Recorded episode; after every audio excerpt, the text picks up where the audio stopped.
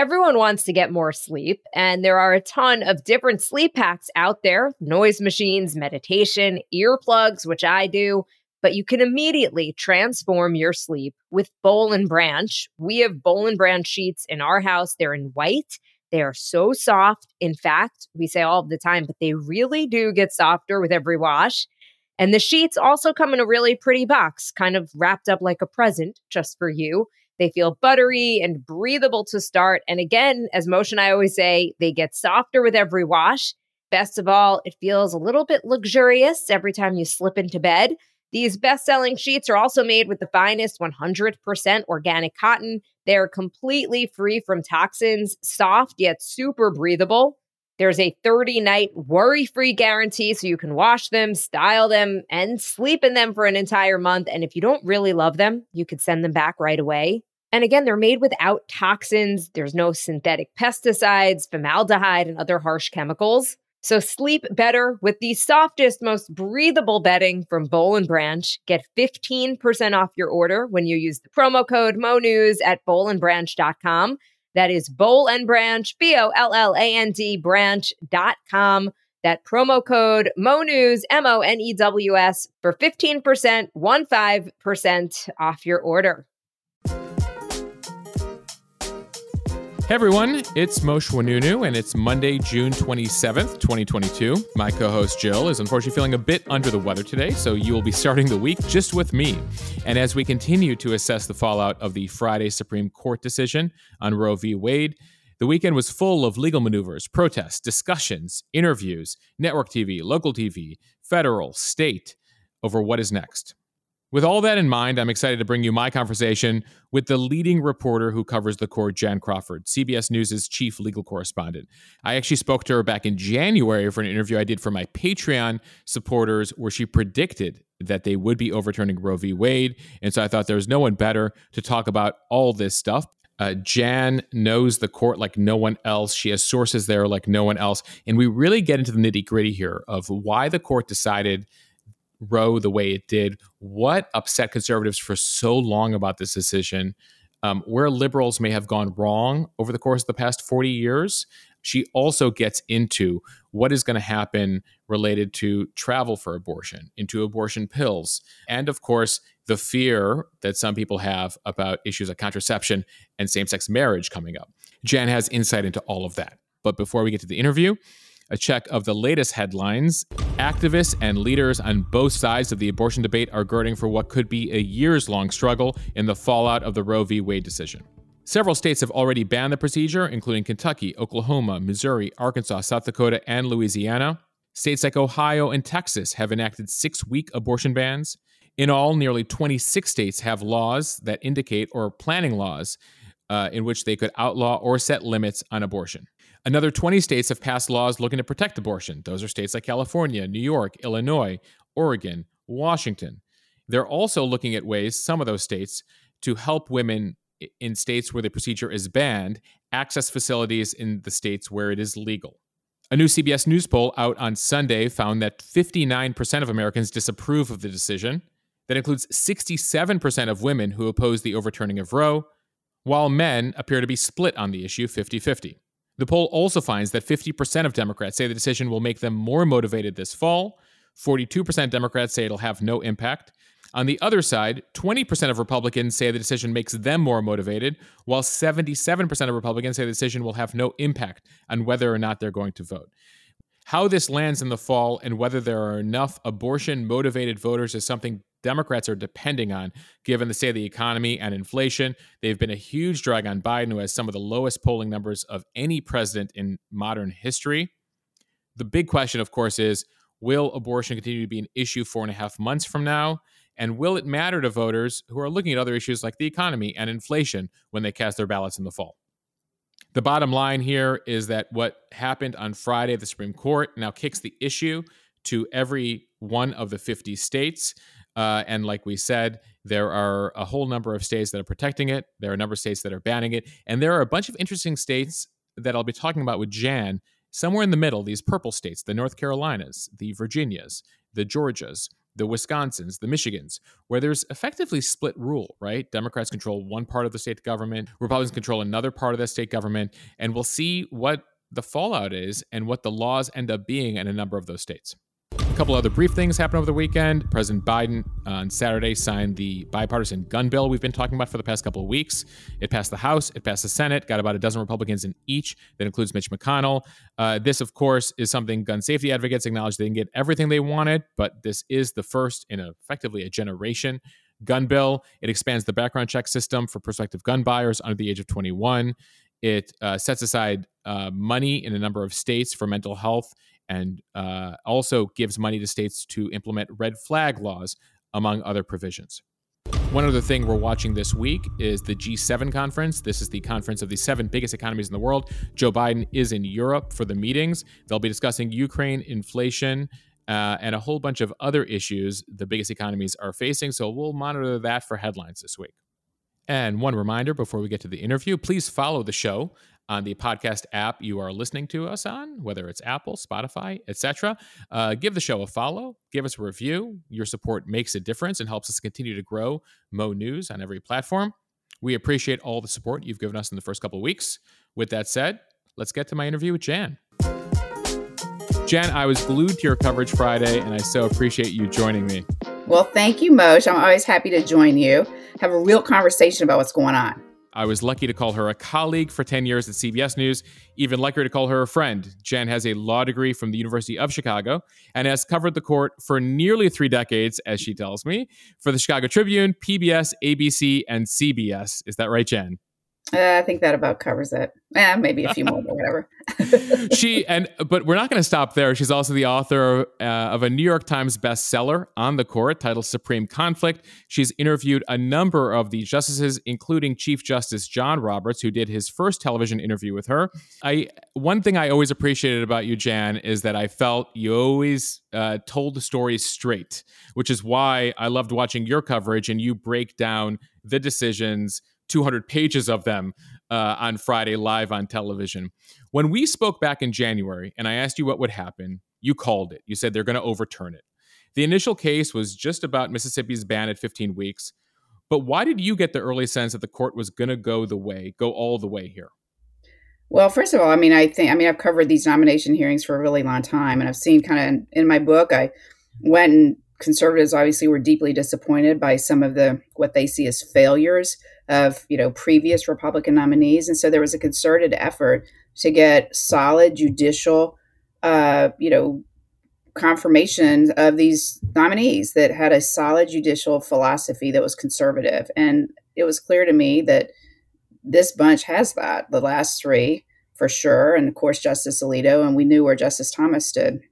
So you know, I, I felt like this was a group that was likely to have this conservative legal philosophy that would think that Roe versus Wade was absolutely lawless and an exercise of raw judicial power, as Justice White wrote in his dissent back in 1973. So, going into the legal, uh, the oral arguments, that was kind of where I was coming from. And when you watch the arguments in this case, the Mississippi case, I thought it was pretty clear that there were at least five justices signaling that they were going to overturn Roe versus Wade. They believed that that was made up law. It was not in the Constitution. It had damaged the court, led to division in society, and it was time for the Supreme Court to get out of it.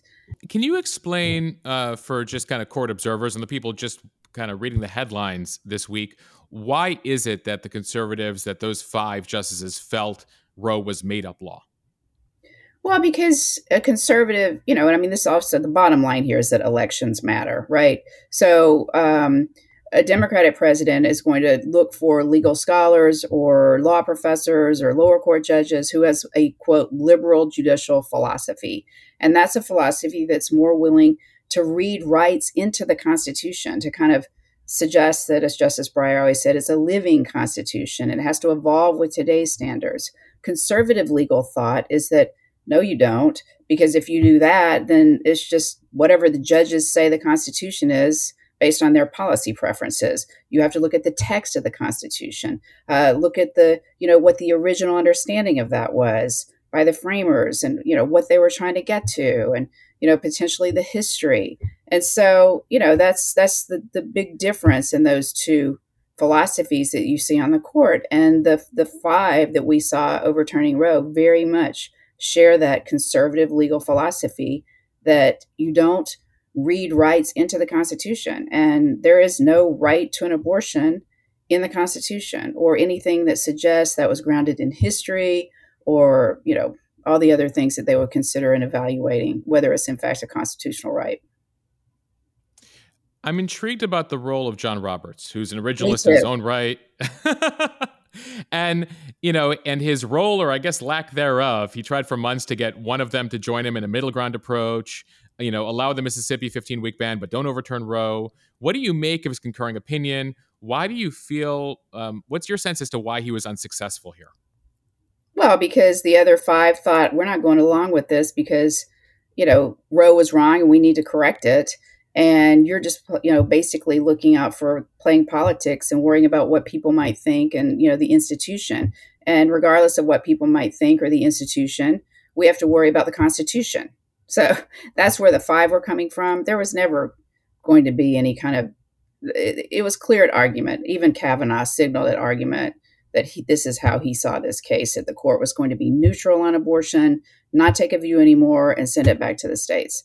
Roberts is someone who, the second he stepped foot on that Supreme Court, really believed that he could convince other justices to rule in a more narrow way so that they might have consensus. So that would, you know, do away with so many of these 5 4 decisions and just go as far as you might need to, but don't go all the way. And then you might get more people on board. Well, that was a failure in his first year on the court when, you know, the court in a series of decisions turned sharply to the right on his very first year.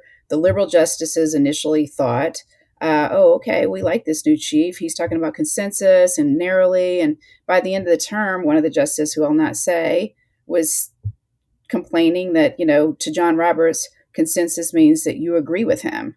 Uh, that, you know, he wasn't really willing to kind of find consensus. He just meant, you know, come agree with me. So, you know, that's kind of where Roberts was right from the start. He always thought you should do things incrementally. Uh, he never wanted to like swing for the fences on some of these things, even though it's a distinction without a difference. He thought that the Mississippi law that banned abortion at 15 weeks uh, could be reconciled with the core holding of Roe versus Wade, which of course says states cannot ban abortion before viability at around 24 weeks. So, like, I'm not really sure how those square up. Um, but he said, well, we can throw out the viability standard and still uphold Roe. And, you know, the other five were like, no, we can't. That's like, you're just now making up some other law, um, like some other standard, like just, just like Roe did, just like Casey did. I think the biggest question after we got that leaked opinion that showed where Justice Alito was going with this, uh, that Politico reported there were five justices in the majority for this that suggested that the chief was over here, and there's been all the speculation that the chief might try to peel off Brett Kavanaugh or someone else to join him and stop the court from overturning Roe. I don't think that was ever going to happen. That was that was that was not going to happen. And the only question to me was whether Roberts would just drop all that and decide, okay, I see the writing on the wall. I may as well join the five on the Roberts question, you know, it seemed like one of the things conservatives say here is that, you know, Roe was a made up standard, and then Casey was another made up standard. And then Roberts, in his concurring opinion, talks about a new standard he was thinking about called reasonable opportunity uh, mm-hmm. for abortion. And so, effectively, I- explain what that would have meant, and again, why conser- uh, why the rest of the conservatives were unconvinced by, you know, Roberts. Just remember, I mean, the conservative legal movement has has believes that Roe is one of the most egregious mistakes in the history of the Supreme Court. I mean, there are several others that you can think of, but that's one of them too. And so, you know, the idea was they made this up. They created this whole standard that's not in the Constitution about viability and when women could could and could not have a constitutional right to abortion. And you know, they went through the Roe court, kind of read, as Justice Alito said, like something you would see in a policy paper, not from a court, which is supposed to be looking at the Constitution or the law. Um, and so here comes Roberts and says, well, okay, fine, viability, that was really a bad idea. How about we do this standard, which is let's just say a woman's right to choose is, you know, basically she has enough time. I mean, 15 weeks, that's enough notice to choose. So that's not an incursion on the right to choose. So to the conservatives, that's just another made up thing like Roe was, like Casey was in 1992. And, you know, they weren't going to go along with that. So now to the dissent, uh, the constitutional argument that the liberals made, the three liberals on the court. What do you make of their opinion, their argument? What, what was their case for uh, upholding Roe? Well, first of all, before we talk about like the, the specifics of the reasoning of the dissent, I think it's really interesting to point out that it's highly unusual. Like I, I can't remember the last time I saw a joint dissent. Typically, the court, the individual justice will take on a dissent and then the others will join it. Uh, and I really expected in this case that we would get three separate dissents. I thought Justice Breyer would focus on stare decisis. I thought uh, Justice Sotomayor would focus on the harm to women and the reliance women might have shown in, in you know relying on Roe and Casey and organizing their lives. I thought Justice Kagan would focus on the institutional concept of this, and then they could all just join each other and all that. Instead, they issued a joint dissent that they were all united on, uh, which is unusual. And I thought, you know, really kind of a statement like we are united on all of this. Um, and it was similar to what we saw even in 1992 when the three justices came together to refuse to overturn Roe in the Casey decision. Of course, that's Justice Kennedy, Justice Souter, and Justice O'Connor. Um, so there was kind of this weird symmetry there too.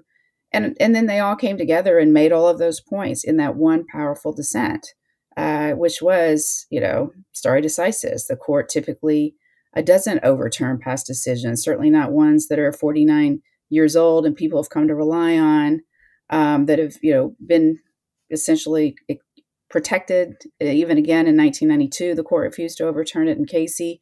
Uh, we saw the, the dissenters talking about their concern about the legitimacy of the court, the institution, the harm to the republic, the harm to women, all of that in that one dissent. Um, so yeah, I mean, it, uh, it was a it was a powerful dissent. They also raised questions in that dissent about where does this stop? Are other rights in danger, such as that are grounded in the same constitutional provisions that Roe was in the 14th Amendment? uh, kind of the the concept of liberty and Roe, of course, being a right to privacy. Some of those decisions, like a right to contraceptives, a right to same sex marriage, they raise questions about that. And I think that we have seen, because of Justice Thomas's separate opinion, um, we've seen a kind of um, hysteria about whether or not those cases are next right to contraceptives, right to same sex marriage. I, I see, I, I mean, there's, they're not there the court and I mean, I don't know if you, I'm veering off now on another tangent, but no, um, no, no. I, I, I, wanted to get to this next. So we're talking about three precedents here, Jan, that are kind of predicated in that in that same right, or the Obergefell decision on same-sex marriage, the Lawrence decision on same-sex relations, the Griswold decision on contraception. Um, Clarence Thomas and his concurring, and another you know, another goes, contraception decision. You know, Baird versus Eisenstadt. I mean, there's a number of cases that are so, kind of and, grounded in this same constitutional and, right. And this Thomas decision is dominating the headlines. You know, he mm-hmm. basically was like, let's reopen all of these, let's reconsider all of these. Um, the majority decision, of course, written by Alito, says this is only about abortion. Let us be clear, this is only about abortion. And I think even Kavanaugh and his concurring also reinforces that. Mm-hmm. So, so you have the liberal saying other stuff is next. You have Thomas saying, "Yep, other stuff is next." No, so, well, he says, "I would like to re." I think those, you know, I think those cases we should rethink as well, or maybe you know leave the door open for that. So interpret that for you know millions of Americans that aren't you know kind of you know studied in constitutional law. What does it all mean? And when you say like you know we don't have to worry about this stuff, that someone who's recently had a same sex marriage, like don't worry, Obergefell is safe. What? Why do you feel that way? And and what exactly was Thomas saying with his opinion? Well, Justice Thomas has always been, you know, off on a trip of his own on some of this stuff. This is not the first time that he has suggested that he thinks that line of cases is just made up. You know, it's like finding implied rights in the 14th Amendment. Uh, you know, that's not what the court does, should be doing. You've got to look more to the text, all the kind of stuff that we talked about. The, he's a, the, the most conservative justice on the court, the staunchest originalist, even you know, to the right of Justice Scalia when Justice Scalia was on the court, much more willing than any of the other justices to consider precedent. So it wasn't surprise. I, I don't know why Thomas felt compelled to write that separate opinion that no other justice joined, but it's not surprising that he believes that. He said that before. And he thinks that the court, I mean, he basically thinks every decision should be up for reconsideration. Um, what is surprising is how there's just been this collective freak out um, and you know refusal to acknowledge what not only the majority says about how you know we could not be more clear those cases are not in doubt because abortion is different. It involves a life. Unlike a right to contraceptives unlike a right to same-sex marriage abortion is different. Then you see justice kavanaugh as you mentioned writing that separate concurring opinion saying abortion is different those cases are not in doubt. So, you know, the court, you can't change the law, overturn cases, unless you have five votes. You know, you got to get to five. So, right now, we have one vote, which is Justice Thomas. And we have all the others saying, I mean, the other conservatives who were on this opinion saying, this is not casting Roe, I mean, casting those cases into doubt. We know where the liberals will stand on that. That's three. We know where the chief would stand on that. That's four. So, I mean, it's it it is such a sideshow. And it is interesting to me that we have an opinion that a majority of the justices said a 49 year old precedent was going to be overturned. That will have tremendous impact on women in many states across the country poor women in states like Mississippi and Alabama, uh, where there will be no abortion allowed whatsoever. And for some reason, lawyers, law professors, media analysts, cable, Twitter, they've all decided they're going to focus on what's next. What's next? When the court has said that is not next. That's that's from your legal perspective. You feel that some people have been more than irresponsible by saying that these other um, these other rights or these other cases are at risk. And well, the reason I can say doing, that, yes, yeah. I do feel that way. I think that the commentary and coverage has been irresponsible and inflammatory. And the American people believe it. And CBS polling shows a majority of the people now think that it's likely this Supreme Court will overturn those cases. And that is at odds with what the court has said. That is at odds with what these justices, a majority, have done we have one justice saying that, not five. And we're just wasting a lot of, you know, airspace and, you know, mental energy instead of focusing on what the court actually did, which is yeah. literally one of the most historic decisions in the history of the Supreme Court. Yeah, let's. I mean, let's talk about this because effectively the court has now handed this to the states, and there's a whole bunch of issues that are going to be hitting the court. I mean, if we thought we heard the last of abortion court cases uh, with this decision, that's definitely not the case. Issues like abortion pills, interstate travel, uh, the legality of centuries-old trigger laws. What do you think will make its way back up to the Supreme Court, and and what what are the cases that are most interesting to you? You know, I think that the idea that states could prohibit women from traveling to other states to get an abortion is one that we're going to see. I think we'll see some states try to prevent that, and that'll go through the legal system. And my guess is that won't get to the court because the lower courts will say that's unconstitutional. That violates your right to interstate travel, which is clearly in the Constitution. And the Supreme Court is not going to allow those kind of laws if it does get to the court. And again, I mean, Justice Kavanaugh writes that in his concurring opinion, there is not support for that on this court. Um, you know, the other questions, I think a, a really interesting question is can states ban women from ordering abortion pills through, you know, getting abortion pills through the internet and then through the mail? Obviously, states are now trying to do that. South Carolina, I mean, South Dakota, for example, among others. Um, that raises interesting questions about the role of the federal government versus the states and preemption issues. And it also raises enforcement issues. How are states going to know what women are getting through the mail in some like little packet? You know, I mean, are they going to start going through their mail? Are they going to have mail carriers like oh that looks suspicious i better put that one aside i mean it's it's not unworkable in practice. And I, I mean, it's not workable in practice, those kind of laws. And I think that that's also going to be challenged as, you know, violating kind of the, it'll be a federal state conflict. Um, so, I mean, there are a number of legal issues that I could see going back up to the court. The question of whether a fetus has rights, that's another big question. Um, but the, the bedrock issue of whether a woman has a constitutional right to abortion, that's done. That's over. That's that this court is going to be this court for some time.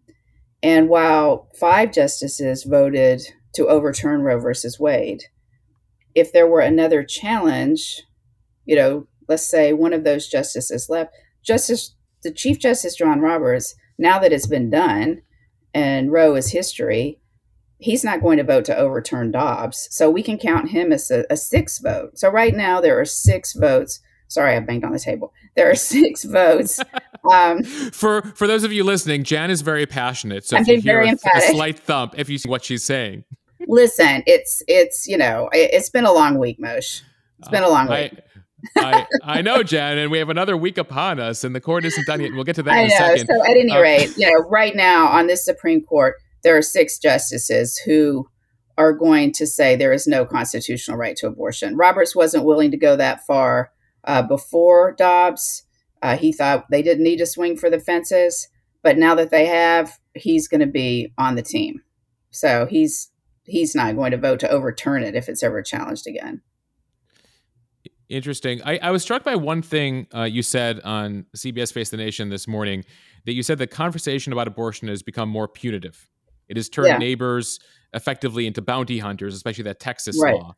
Um, what can the courts do about that and and and and how how exactly did we get here and you know i was especially interested in kind of how this um, texas law um, where effectively you're you know tattling on and you're suing people over abortion that hasn't been fully figured out yet right no i mean that one's still in the legal system what's the problem with that law is the way it was written um, the courts haven't had a, a real opportunity to jump in because it hasn't actually come up where somebody's tried to collect their money. I mean, I think it, it recently has, and now that's going through the system. Um, so it was written in a way that made it very hard to challenge until it actually kicked in and somebody actually tried to collect their money and tell on someone. Um, but when we think about, I mean, you ask what role can the what can the courts do and, and all this kind of stuff. And I think that some of these questions the courts can't do anything.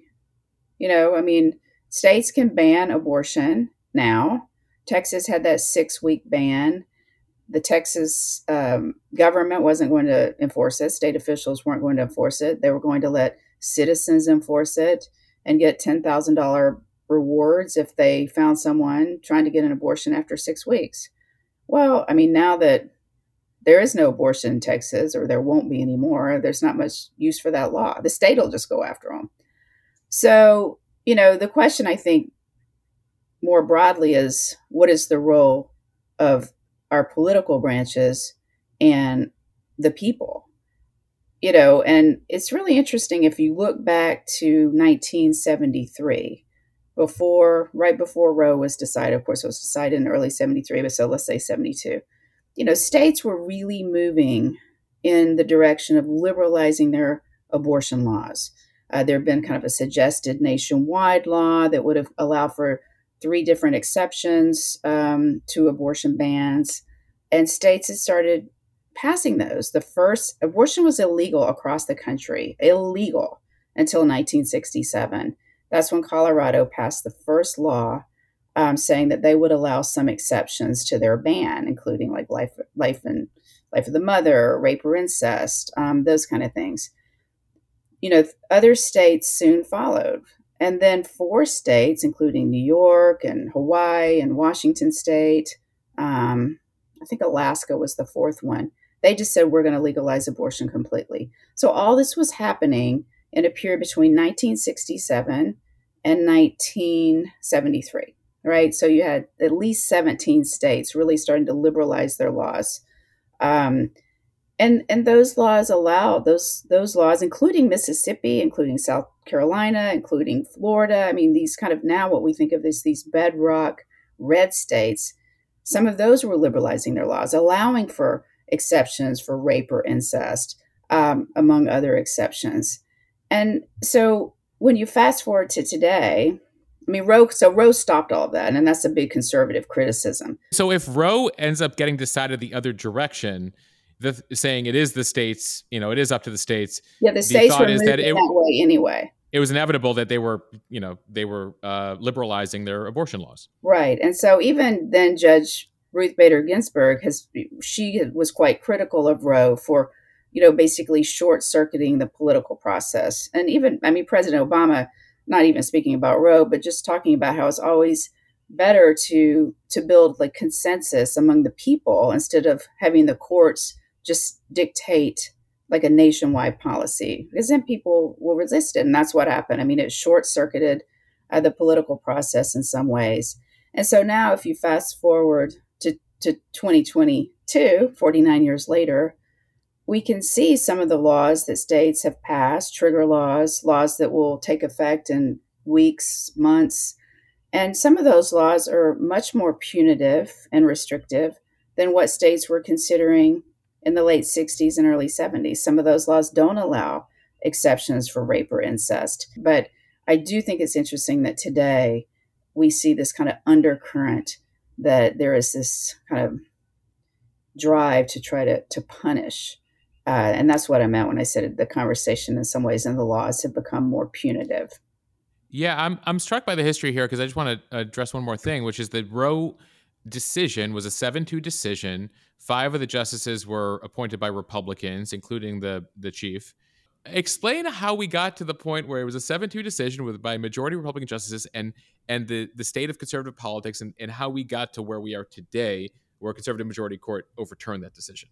Well, because the right uh, decided that, uh, I mean, in the early 90s, that they were going to be much more rigorous about uh, screening judges that they wanted on the Supreme Court and on the lower courts. Uh, no more Souters, no more Kennedys, no more surprises. Justice Souter, uh, obviously nominated by George H.W. Bush, you know, they everyone thought they were so smart because they he was a stealth nominee and you know they were going to sneak him on the court and he wasn't going to go through that horrific uh, confirmation process that defeated robert bork. Remember bork made no secret of his views. So you know republicans were like aha we found this guy no one's ever heard of. Uh, you know he's like a hermit up there in new england and we're going to put him on the court and you know slam dunk. And it was just the opposite. I mean he wore a three-piece suit and held the door open for women and you know he looked conservative but he he right. Souter Souter was a, uh, uh, nominated by a Republican and turned out to vote with the liberals. One of the most liberal justices on the court. So you know, he, because he did not have a philosophy when he went on that court, he'd only been on the lower federal appellate court a year, less than a year, and um, so you know, Republicans weren't going to make that mistake again. They were going to look for justices with proven conservative legal ideologies, and that's what they've done. And the issue of abortion had become much more important to the Republican voting base from where um, they were. The yes, I agree with that. I, it had, I had to think about that yeah. for a minute, but yeah, no doubt. Um, and that's been a strategic decision um, by anti-abortion forces, which there were two major setbacks for them, and in each one they got stronger. 1992, when the court failed to overturn Roe versus Wade by one vote, uh, and at the very last minute, when Reagan appointee Anthony Kennedy changed his mind and decided he just couldn't do it. So close in 1992, one vote away. And then in 2012, when Mitt Romney did not really embrace the pro life movement, he uh, and other Republican politicians were perceived as just paying lip service, uh, you know, where they would just, you know, we don't have to talk about your issue. Come on, you're not going to vote for Democrats, you know, pat you on the head and go stand over there. And the movement, um, really decided and, and led by the Susan B. Anthony, um, now called Pro Life America, I think their name, they've tweaked it a little bit recently, uh, decided that they had to become more politically strategic and they had to elect more people to office. And uh, as the founder, you know, Marjorie Dannenfelser told me, and this piece is airing um, on Monday on CBS. You know, we decided we had to reward our friends and punish our enemies, and as a result, in 2014, they defeated seven um, uh, pro-choice candidates, and so they were able to like kind of bolster the Senate and some of the other uh, state legislatures, and that, of course, paves the way for more judges. You you spoke a bit about the confirmation hearings, and I'd love to get your thoughts on the process. So Susan Collins says she feels upset and misled by what some of the conservatives said. You have folks even like AOC who are saying we need to begin impeachment proceedings, that they lied, that uh, several of the conservative uh, justices, when they were going through the nomination hearings, said Roe was settled law. Um, uh, you watch, you cover these confirmation hearings. Explain what they were saying. Explain, is it fair to say they were lying? You no, this is perjury. No, no, no, um, no, no, no, no. Okay, so ex- ex- explain, you know, explain why Susan Collins feels misled and upset. Well, I'm sure she um, feels misled and upset because she's in a world of trouble now. You yeah. know, I mean, her, you know, voters in her state weren't keen on her voting to confirm Brett Kavanaugh or Neil Gorsuch or Samuel Alito, who she also voted for, by the way, the author of this mm-hmm. opinion. So, you know, I'm sure she's concerned about that. But those, look, there is there is boilerplate language that all Supreme Court nominees use. And when it, when they're ever asked about precedent or cases or how they may rule, they're coming on there and they're looking at this from the outside. They're lower court judges, they're law professors, and when they're asked, is Roe settled law? Well, the answer is, of course, Roe's settled law. But that doesn't really mean anything. It's settled law from their perspective in that moment, but it's settled law only until the Supreme Court says it's not. So settled law does not mean permanent, forever, no, It means, yeah, right then, an appellate court judge to an appellate court judge, it's settled law. You know, whatever the Supreme Court says, that's the law. They have to follow it. But it doesn't mean that it's settled permanently. And if you look at even there's questions that sometimes they'll try to, I mean, not that they ever ask any good follow up questions. They just read, most of them just read what their staffers wrote, I think. You're, but, talking, you're, you're, talking about the, the, the, way senators ask questions of yeah. the justice. Yeah, yeah, So if they had any, sometimes they'll have some decent follow ups. Um, some of them do, you know, so that would be like, well, yes, you're saying it's settled law, but if you were on the Supreme Court, would you view Roe as settled law? You know, would would you consider it was settled law and could not be overturned? And then that's when they all pull the same. Well, that's an issue that might come before the court, so I can't answer that. And they all say that. Justice Ginsburg said that. She kind of started it. It's the Ginsburg standard, and that is, I mean, it's fair fair enough. You you don't want nominees to be weighing in on cases before they've had a chance to like get the briefs, the arguments, all that. Okay, fine. So to me, this is much ado about nothing. And if you're going to impeach Kavanaugh and Gorsuch and Barrett or whatever, then you're going to have to impeach all of them. So, to the non legal uh, person, when they say settled law, that doesn't mean permanent law, it doesn't mean untouchable. So, this idea that, like, well, they said it was settled and then they overturned it, there's not a inherent contradiction there. No, because they're at being asked that question as a nominee to the Supreme Court. And where they are in that moment, they're still an appellate court judge. And if someone asks you, is Roe settled law? You would say, yeah, it's settled. You know, what's today? Yep, it's settled. But that doesn't mean that when you get on that Supreme Court, you might not rethink it.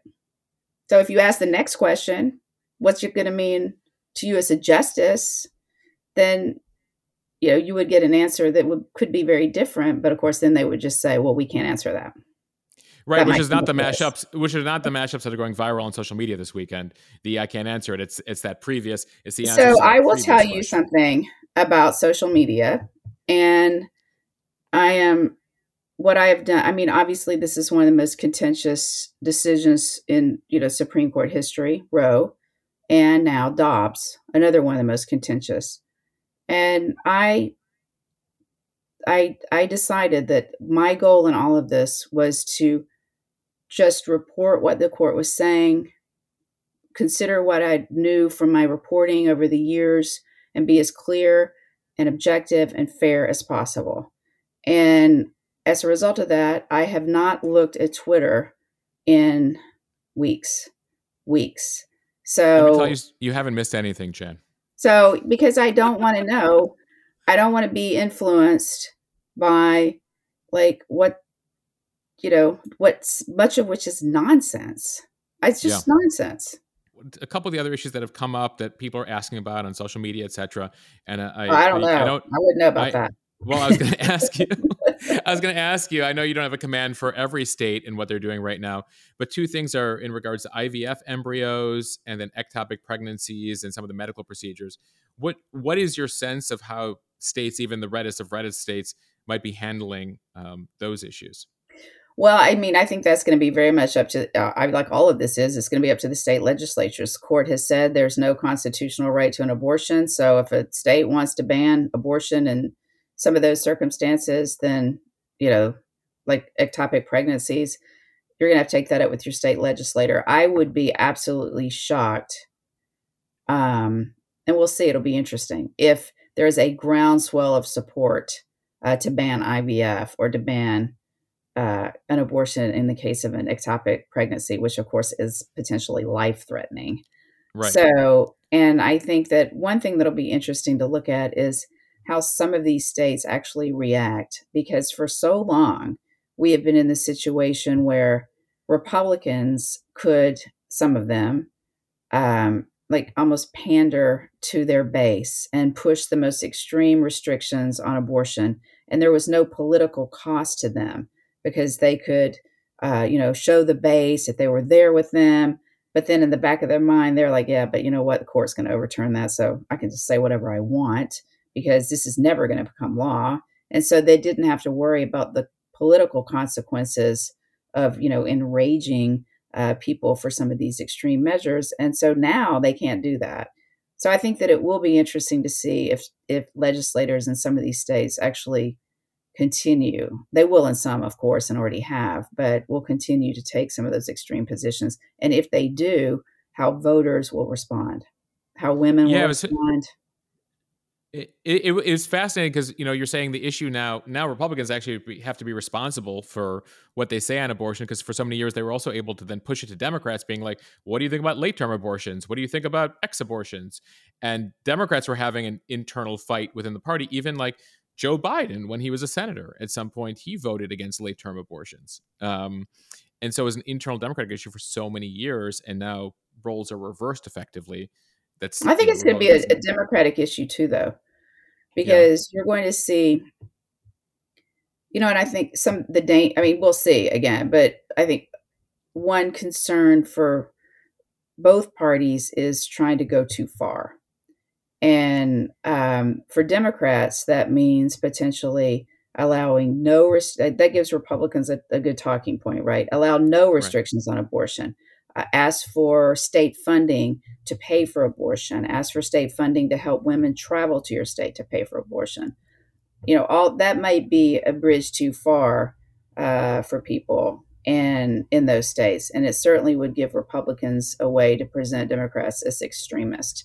And then on the flip yeah, they- side, Republicans, you know, when you start talking about banning IVF and not having an exception for rape and incest, and uh, that again is an issue that Democrats could use if they go too extreme.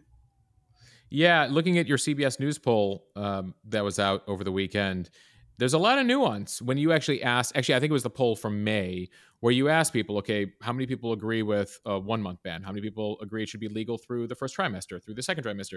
There's lots of shades of gray here when it comes to how the American people actually feel about the issue of abortion. Right, and that's been consistent through the years. I mean, Pew does a really, in addition to CBS, of course, but Pew does a really exhaustive poll on abortion and if you look, it's generally most Americans support Roe versus Wade, don't think it should be overturned. But then when you go into the tabs of that poll, they break it down to ask, you know, should abortion, uh, you know, be legal after this, or would you support a 15 week ban? And the vast majority of the American people in those polling, and that polling would support a ban on abortion at 15 weeks, um, which is, you know, you know, what, three and a half, four months. And yeah, uh, and, and, that, of and, course, is completely uh, uh, inconsistent with Roe versus Wade. You know, you can't right, ban abortion I, under Roe before 24 weeks. And even then, you have to allow so many exceptions that it, it actually is really much beyond viability. Right. For folks who are unaware, the U.S. had one of the more progressive uh, abortion policies for many years under Roe, 22 weeks. The vast majority of Europe, uh, Western Europe especially, they're all between 12 and 15 weeks effectively. Right. Right.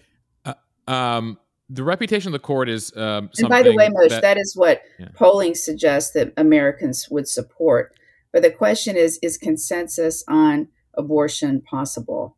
And I, I don't. I don't see any evidence of it yet. I think Virginia is going to be a really interesting state to watch. Uh, the yeah. Republican governor there has proposed a 15 week ban, maybe you know as much as 20. Um, you know, I see no evidence that there's going to be any these kind of. These purple states are going to be interesting to watch. The, the mm-hmm. Wisconsins, the Michigans, the North Carolinas, where you have even Democrats like Georgia. The, you know, some of the yes. yeah. Um, though I think Georgia's even considering right something more restrictive right now, but especially given kind of the um, the increasing strength of Democrats in Georgia. Exactly. So like the, Georgia will be an uh, interesting state. Um, so the just before uh, the decision came out on Friday, a poll came out um, that showed that one in four Americans now have confidence in the court. Three in four Americans no longer have confidence. I think it was a it was a Gallup poll. Twenty five percent of Americans. It's the lowest in the poll's history. How seriously is that something they take inside the court? Is that something the justices will discuss? Yeah, I mean, I think some, uh, the Chief Justice, certainly Justice Breyer, they take that very seriously because Justice Breyer would always say to the court, we, they don't have a standing army. Like they don't, they don't have a way of enforcing their decisions except for, you know, people have to respect them. But the court has, you know, I mean, this is a low point, but they've had low points before. Um, but the one thing about the court is that they have had more it has had more respect than other institutions which of course always are well below 25 you know they're down in, in the single digits well, you know yeah i mean they're starting to approach congress use, too, use car salesmen the media, media lawyers congress yeah. but so 25% but how, hey hey we got one out of four americans um but take that, how, Congress. how how do they go about? Is there a way to reverse it at this point, or you know, is that just something they have to live with? That we live in a time where the majority of Americans have lost trust in most major institutions. So, welcome to the club, Supreme Court. You know, that's a that's I think something that uh, my guess is it's not going to change for a while. I mean, you've got to think about what's ahead for the court. This this week, we're going to have a case on school prayer so a big religion case. We're going to have a case, a narrow technical case, but it does address climate change and the regulation of greenhouse gases around power plants. So, you know, that's going to be, you know, perceived as hostile to climate change. And then next term, they have a case about affirmative action in college admissions that I feel certain they're going to strike down and not allow. They have a case on gay rights and whether or not artists and designers can refuse to create content for same sex t- couples or put on their websites that they don't agree with same sex marriage. It's a free speech case. Uh, so there's a voting rights case. So we have a situation now where last week alone, the court dealt with guns, abortion. This week, we're going to have religion and climate change. Next term, we're going to have race, um, gay rights. So, I mean, it's it's it's hard to almost think of any. What's another contentious, divisive issue? What what have they missed? I, I was going to say that that pretty much covers it in terms of kind of hot button social issues. So if you come from a more progressive viewpoint, I says, yeah, you know, so, it sounds like you're saying buckle up, folks. Exactly. That's I mean, if you're if if you are outraged about last week's decisions and we see the protests sweeping the country, wait till next term. That brings me to the, one of my last questions here, which is security. I mean, we obviously saw um, the man who was arrested outside Kavanaugh's house, you know, threatening to kill him. Uh, incidentally, you know, had, had some mental health issues. Clearly, he called the authorities on himself. Um, what, but only after texting his sister and telling him what he was about to do. And had she not gotten the text and called him immediately uh, and talked him off the ledge, told him what to tell 911 when he called, and you can see it reflected in the language he uses in the transcript. Mm-hmm. Um, that if she had not responded to that text, uh, it could have been entirely different. So, what's being done about security for the justices at this point? Did the legislation go through on, on Capitol Hill, and how it concerned did. are they? Yeah, it did. But I mean, I think there is concern that there just aren't enough resources. I mean, even the um, the attempted alleged attempted assassination of Kavanaugh. Uh, you know, this guy got out of a cab at one o'clock in the morning, dressed in black, carrying suitcases that were, you know, that included, among other things, you know, a gun, ammunition, zip ties, uh, a knife, pepper spray. I mean, all that was in his bag. He took through security at, you know, when he left California. But the U.S. Marshals didn't stop him, watched him get out of the cab, made eye contact with him, and then he wandered around Kavanaugh's house for 45 minutes. So the only time law enforcement got involved was after he called 911 and the uh, county police came. Do you think so that, the point is yeah. there there there clearly are um, there clearly needs to be perhaps more security and training and I think there already there already is. That was a, kind of a a wake up call. Do you think um, more transparency from the court, and by that I mean like cameras in the court, or just seeing these folks speak out uh, more often than these, you know, kind of random speeches and the, you know, the interviews that they do around book releases? Do you think that would help them potentially yeah, connect? I with- do. I mean, you know, just covering the arguments, you can see they're like so engaged in these complex areas. I mean, issues of the law, they have different views, but they're all engaged in it. I mean, just watching them, I it's a shame to me that more people can't see how they do that and how it is something that actually it's nine really smart people.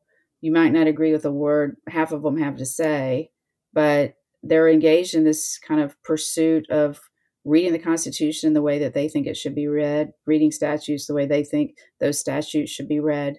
And, you know, I think it reflects well on the institution watching them at work. But so yeah, I mean, I do think that would be helpful. And yet, what are the odds that we ever see cameras in the courtroom? Zero.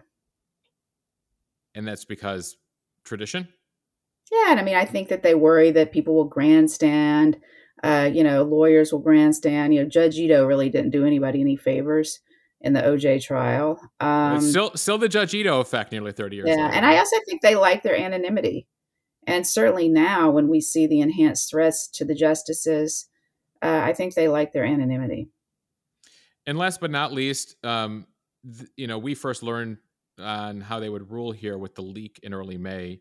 There's been an investigation that's been going on.